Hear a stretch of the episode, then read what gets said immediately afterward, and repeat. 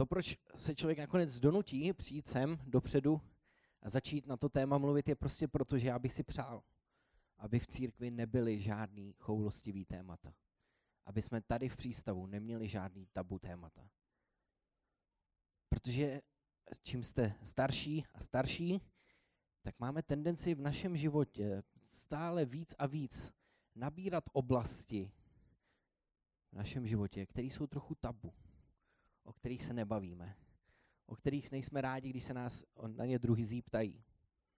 Jsou to právě finance, jsou to naše vztahy, obzvlášť ty rodiny, když se trochu zamotají.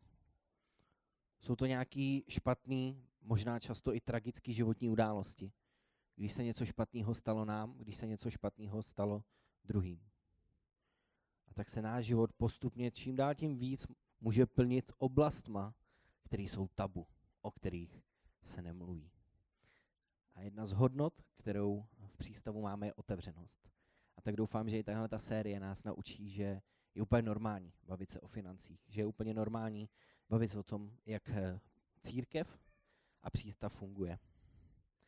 Pro ty z vás, kteří jste tady poprvé, nebo úplně nevíte, čeho je vlastně přístav součástí, tak přístav je jeden z deseti regionů křesťanského společenství Praha. A tady to společenství KS Praha, ve zkratce to křesťanské společenství má zkratku KS, spadá pod křesťanské společenství Česká republika. Nevím, jestli se to vlastně takhle někde pojmenovává takhle, ale těch zborů je víc, není to jenom deset pražských zborů, jsou to i další sbory. Jak taková církev funguje? Protože má takovýhle prostory, má lidi, kteří jsou zaplacení na plný úvazek, na částečný úvazek, dělá různé aktivity. A každá denominace to má trošku jinak. A já na tu svoji jsem trošku hrdý. Jo, dneska možná občas to bude tak jako vypadat, ale já jsem takový hrdý KSák.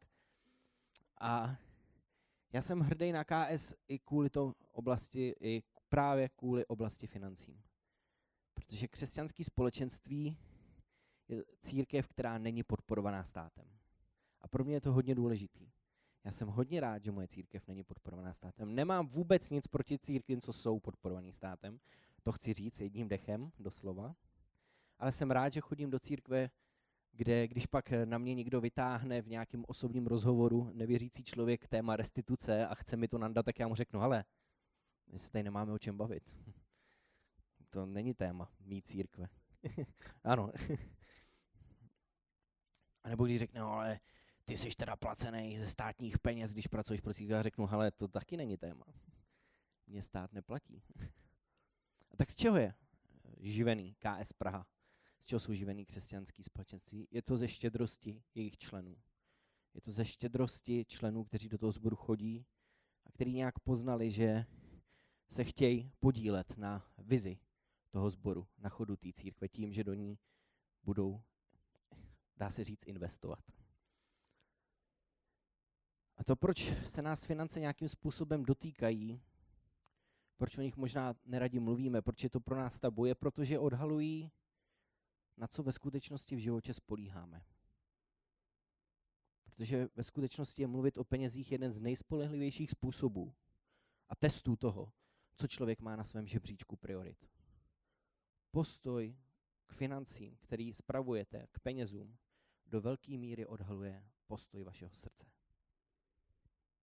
Matouš, Evangelium podle Matouše v 6. kapitole, 21. verš Ježíš říká, kde je váš poklad, tam bude i vaše srdce.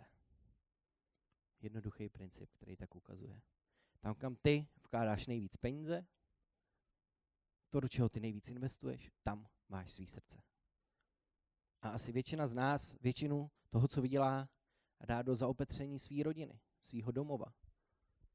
A to je, je super a to je důležitý a to přesně ukazuje, že máte dobře nastavené srdce. Špatný by bylo, kdyby to tak nebylo. Ale to, kam vkládáme naše peníze, ukazuje, kde je naše srdce.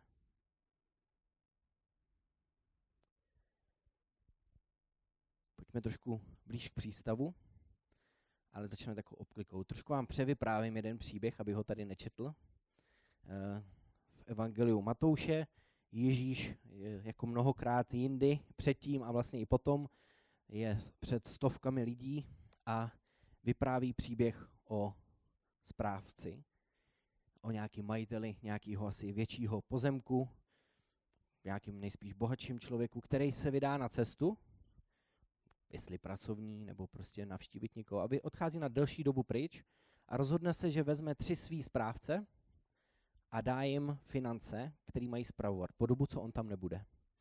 A zavolá si ty tři a jednomu dá, když to přepočtu do našího, naší doby, 100 tisíc, druhý mu dá 200 tisíc, třetí mu dá 500 tisíc. A říká, tady máte ty peníze a spravujte je. Až se vrátím, tak eh, se nějak vyrovnáme. Teď ti tři chlápci přemýšlí, co s tím udělají. Ten, co dostane 500 tisíc a ten, co dostane 200 tisíc, jdou a investují to. A podaří se jim to vlastně zdvojnásobit. A ten jeden, ten, co dostal nejmíň, přemýšlí, asi ho popadne strach a svůj poklad zakope. Prostě si říká jistota, jistota. Ne, ten pán se vrací, zavolá si tady ty svý tři správce a říká, tak co jste udělali s financema, který jsem vám dal? A přijde ten první, co dostal 500 tisíc a říká, rozmnožil jsem to na dvojnásobek. A ten pán ho pochválí. Řeknou, ale to je skvělý. A že se ti to povedlo, tak ti ještě přidám. Přijde ten druhý, co stál 200 tisíc a řekne, taky jsem to rozmnožil. A on říká, to je paráda. Pochválí ho a taky mu ještě přidá. A pak přijde ten poslední a říká, víš, já jsem se bál, bál jsem se investovat, bál jsem se ty peníze spravovat a tak ti vracím jenom to, co jsi mi dal. Ten pán se rozuří a toho správce se zbaví, pošle ho pryč.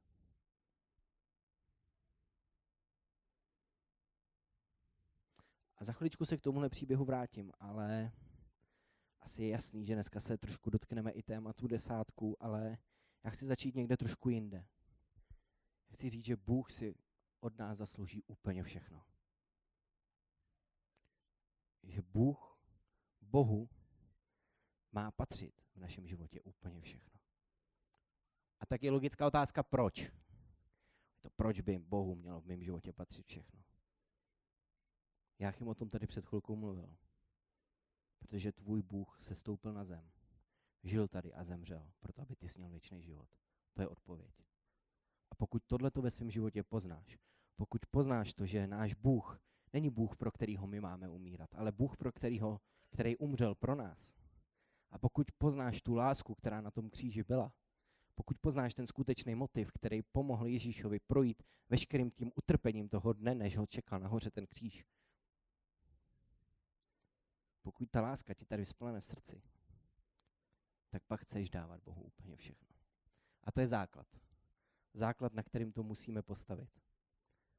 Protože ten chlap, co zakopal ty svý peníze, on neznal toho pána. On o něm mluvil jinak než ty ostatní správci. On nepoznal to, jaký ten pán je. A proto ty peníze zakopal. A proto tady to je úplně nejdůležitější princip. A pokud ještě si nezažil s Bohem to, že On je skutečně tvůj Bůh a pokud si neprožil, co v tvém životě udělal, tak je to úplně v pohodě. Doufám, že to jednou zažiješ. A já budu tady mluvit dál o desácích a dalších věcech.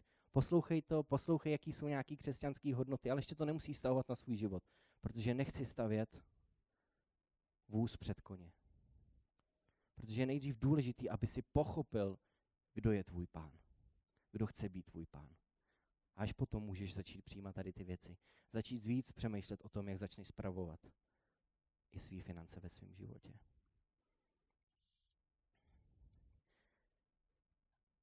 Ten příběh se mi líbí i nelíbí z jednoho důvodu, že je o jednotlivcích. A my se dneska budeme bavit o přístavu, o církvi. Jsme složený tým. A tak si ten příběh trošku použiju, ale trochu ho přetočím. Doufám, že mi to odpustíte, doufám, že mi to hlavně Bůh odpustí.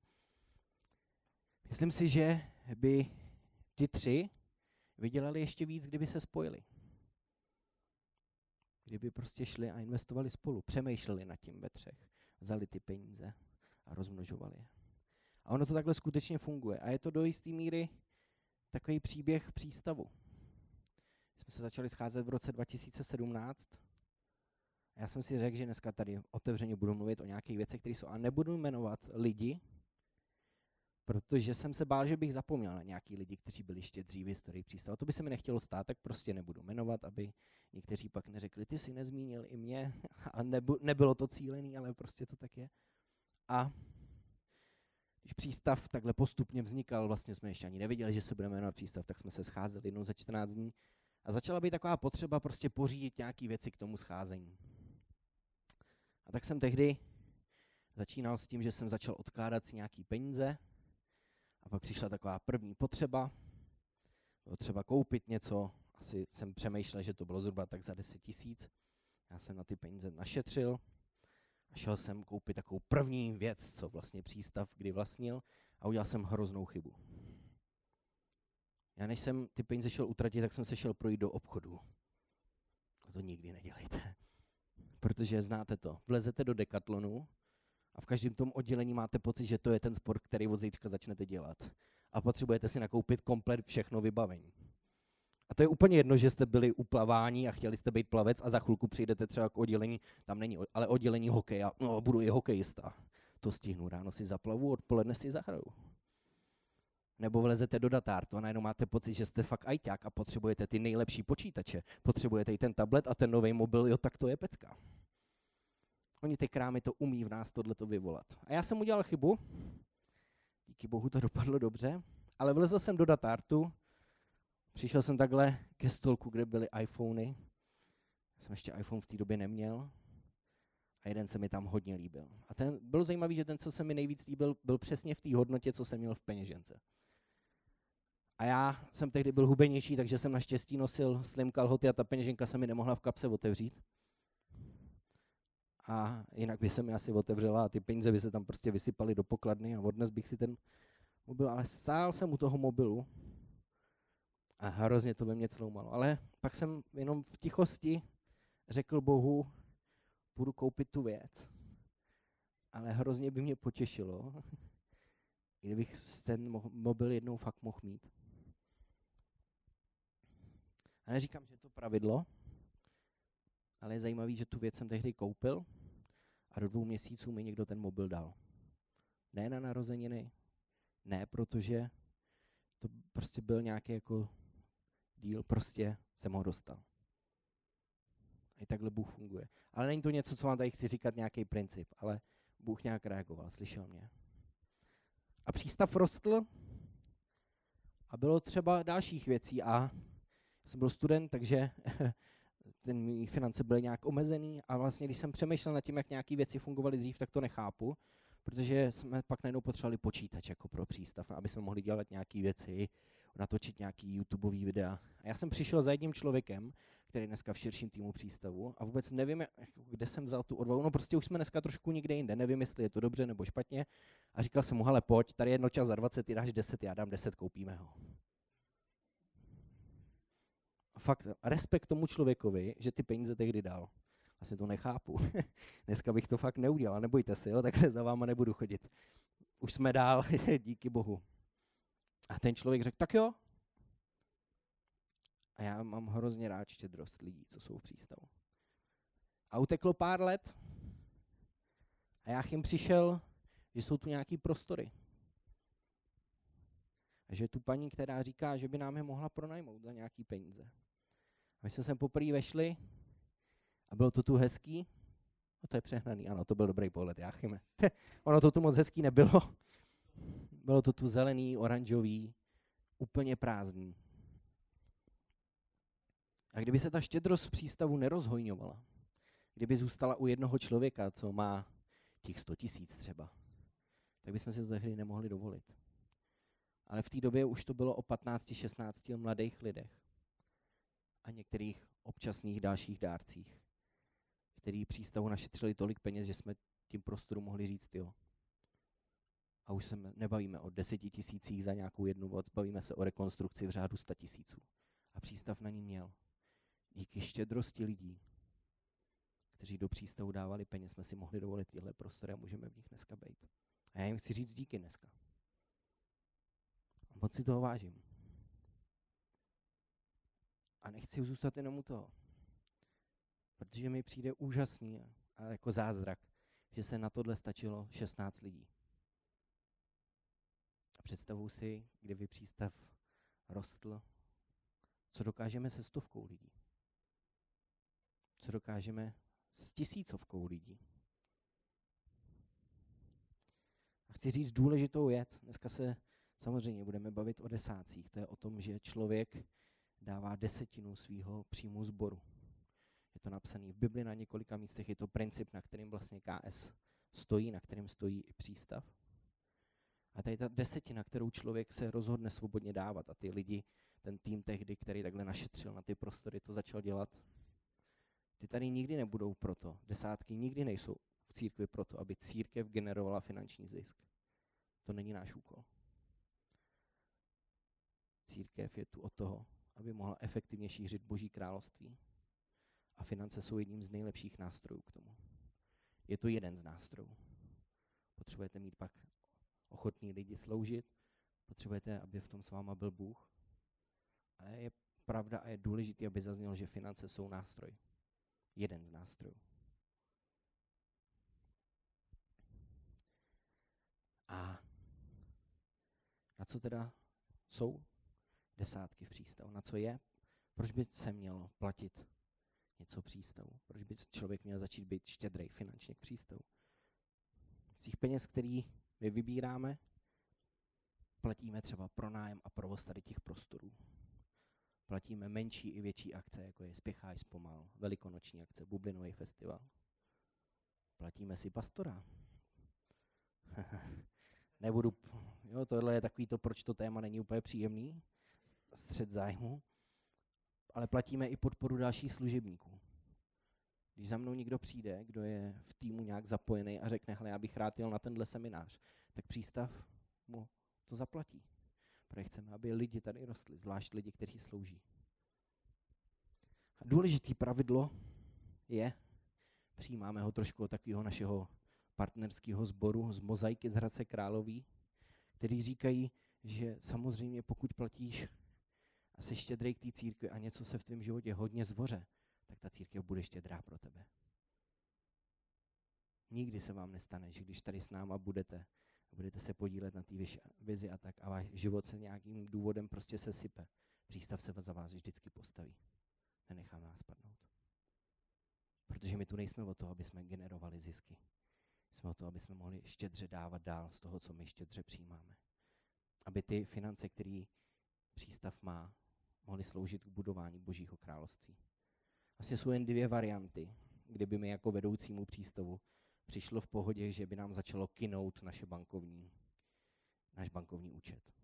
Ta první je, že bychom si řekli, že začneme šetřit na něco. Něco konkrétního. A to byste viděli vy, to bychom s váma sdíleli tu vizi. Zajímalo by nás, jak se k tomu, jaký na to máte vy názor. A pokud bychom se shodli, tak bychom začali šetřit. To je první důvod, proč by nám začaly narůstat nějaká rezerva, kterou už teď máme. A ten druhý je ten, že bychom se dostali do stavu, že už by nás nenapadalo, do čeho investovat peníze, aby se mohlo víc šířit Boží království. A tam teda zdaleka nejsme. A chtěl bych vidět sbor, kde tam, který tam je. A upřímně si myslím, že je na vedení jakýkoliv církve se zamyslet, pokud mi dlouhodobě narůstají mý zisky, je to správně. Umím na tyhle dvě odpovědi říct, jo, v pohodě, buď šetřím, anebo fakt můj, cí, moje zbor, můj zbor, moje církev v tom místě, kde je dělá maximum. Proto my už nemáme do čeho investovat prachy. Pokud si na tyhle dvě otázky ten sbor umí odpovědět, tak je to v pohodě. Pokud na ně odpověď nemá, má problém.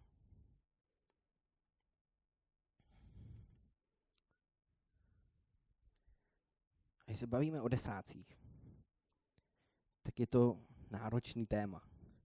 Protože 10% je hodně. Je. Já jsem v tom taky. Jsou určitý pravidla, které jsou dobrý, takže já vám dneska i třeba nějaký poradím, jak to dělám já, ale chci nejdřív odpovědět na tu otázku, není 10% moc? Svým způsobem je. A pojďme se kouknout na jeden biblický princip, na jeden příběh, který já mám hrozně rád. Já miluju Ježíše z mnoha důvodů, ale jeden z, jako z takových velkých důvodů v mém životě je ten, že já miluji, jaký je Ježíš kontroverzní člověk. Jo? Že prostě v evangelii dělá věci, prostě, že by dneska lidi úplně čučili, říkali, to je neslušný, nedělej to, nebo ty jsi blázen, zahoď ten byč, když nás tady všechny mlátíš. Znáte ten příběh taky. Teďka bez kontextu to zní hrozně, takže třeba na to jednou budeme kázat. Ale prostě Ježíš dělal spoustu šíleností, jo. A teď vám převyprávím takový jeden příběh. Přečtu z Marka, z Evangeliu Marka z 12. kapitoly. Ježíš přichází do jednoho města a udělá tohle. Jednou si Ježíš sedl proti chrámové pokladně a pozoroval lidi. Mnozí bohatí tam vkládali značné částky peněz. Přišla také jedna chudá vdova a do pokladny vhodila dvě drobné mince. Ježíš si zavolal své učedníky a řekl jim, poslyšte, ta chudá vdova vlastně dala víc než boháči. Ti dávali jen přebytky, bez kterých se snadno obejdou, ale ta da- žena dala všechno, co měla na živobytí. Ten příběh milu v tom, že nám možná často uniká, co Ježíš vlastně dělá, než zjistí, že ta vdova a než nám dává ty moudra a vysvětluje nám princip Božího království na té vdově. To je, kdybych jsme dneska udělali sbírku a většinou, když se dělá sbírka v církvi, tak se posílá anonymně, jo? Protože chceme, abyste měli svobodu v tom dávat. A v tomhle příběhu, kdyby byl Ježíš ten, co by mezi váma nesl ten pitlík, tak by se choval takhle. Honzo, jo, dobrý. Hm? Jáchyme, no, mohl zdát víc, vím kolik, tak bereš, přibulněný. Luky, oh, hm. tak. Tohle on dělal. On to nedělal doslova, že by reagoval na každého toho člověka. A on se posadil naproti pokladnici a takhle koukal. A asi přemýšlel o tom, kolik tam ty lidi hází. Protože když mluví s těma učedníkama, tak mluví, že ty chlapy házeli ze svého přebytku, takže on viděl, kolik tam dávali. A viděl i tu vdovu.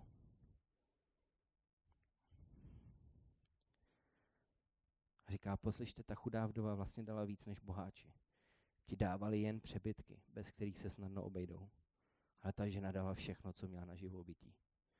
Již tady ukazuje krásnou kulturu Božího království. Tu kulturu, kdy člověk dává všechno, protože věří, že Bůh se o něj postará. Protože má tu jistotu, o který jsem mluvil na začátku. Tu jistotu, že Bůh už dal všechno.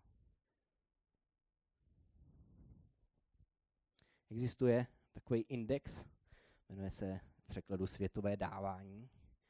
A tenhle index pracuje s takovýma třema faktorama. Sleduje v 160 zemích světa tři faktory. Jak jsou lidi v té zemi prakticky ochotní pomáhat, jak jsou finančně štědří v charitě a tak, což průměruje průměrným měsíčním nějakým platem té země.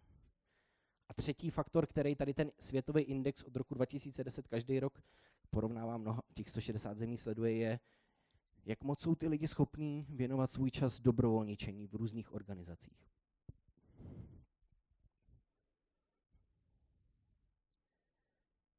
Kdo byste řekli, že vychází jako nejštědřejší, nejštědřejší země? Mhm. Ještě nějaký nápad? Mhm. Ano. Je to hrozně zajímavý. Člověk by automaticky řekl Evropani, Amerika. V těch posledních dvou letech, v roce 2021 a 2022, na prvních třech místech většinou je nějaké Indonésie a africký stát jako Nigérie a Kenia. A to je dost zvláštní a nikdo to nečekal, když se tenhle index začal dělat. A je to o tom, že ty faktory nesledují až tak množství toho. Sledují, co to pro ty lidi znamená něco dát. Že pro někoho dát tisícovku je úplně něco jiného, než pro toho druhého. A to je ono. Ale přitom ten svět funguje úplně praštěně. Na novinkách nečteme o tom, že Nigerijci jsou nejštědřejší národ světa. Na novinkách CZ si přečteme, že Musk dal 10 milionů do ničeho. To je hrozně hezký, ale pro ně to nic není. Dává z přebytku, tak jako ty boháči. To, co je božímu srdci vzácný, je ta vdova, jsou ty Nigerijci. To jsou skutečně štědří lidi. Protože dávají co možná nejvíc z toho mála, co mají. a po, taky chápou, že to štědrost není jenom o financích. Mně se líbí, že ten index sleduje tři faktory a jenom jeden je o financích. Ten druhý je o tom, jak prakticky si pomáhají navzájem a kolik času věnují dobrovolničení. To je skutečná štědrost. Štědrost není o tom, když dávám z přebytku. Skutečná štědrost je to, co dávám a něco mě to stojí. Doslova teď ti požehnám. Teď pošlu ten desátek té církvi. Ale uvědomuji si, že těch 10% prostě v tom svém měsíčním rozpočtu už mít nebudu. A to je ta oběť, to je ta štědrost, kterou přináším.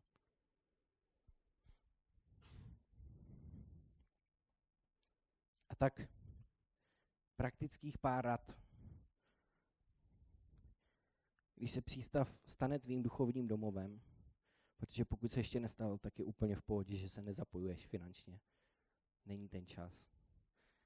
Jenom čerpej, jenom poznávej. Užívej si, co tady je.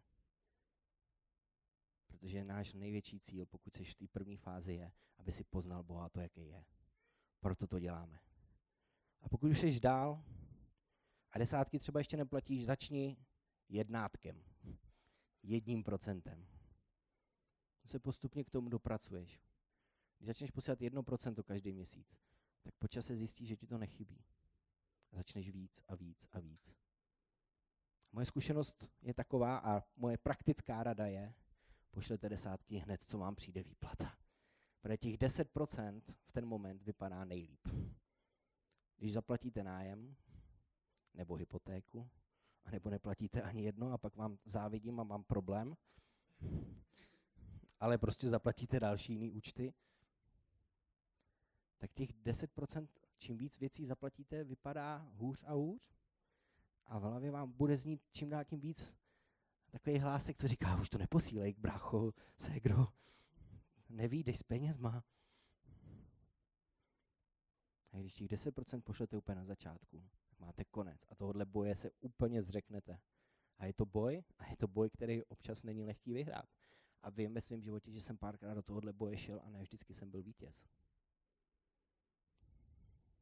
Takže to byla moje taková praktická rada. A pozbuzu začněte třeba i jedním procentem, dvěma. A myslím si, že třeba Jáchym příští týden možná, říkám, že určitě, ale bude mít ty svědectví od různých lidí, kteří zjistili, že jim to prostě nikdy nechybělo. A já sám za sebe dneska můžu říct, že našem rodinném rozpočtu to nikdy nechybělo. A že čím díl platím desátky, tím víc poznávám, že štědrost je za desátkama. Toho už vás tady nebudu dneska pozbuzovat, nebudu tak jako skazatelný hlásat, ale je to něco, na co jsem já přišel. Přišel jsem, že Bůh vždycky se o mě postará, když s ním jdu, když ho znám. Když zaplatím desátek a u nás doma platí, že štědrost je až to, co je nad desátky. A prostě desátky bereme něco, jako co patří Bohu a je to bez debat. A patří to Bohu, protože já patřím Bohu. A tak to je to nejdůležitější. A taky, až budeš poslouchat ty další kázání v tomhle měsíci o financích, tak vždycky začni u toho, jaký je tvůj vztah s Bohem. Protože od toho se to odráží. Protože pokud potřebuješ ještě víc poznat Boží lásku, tak nedělej ten krok, že začneš platit desátky v nějakém sboru. Ne, nejdřív poznej, jaký Bůh je. Abys to zdával z radostného srdce. Aby si věděl, proč ten poklad investuješ zrovna do tohohle.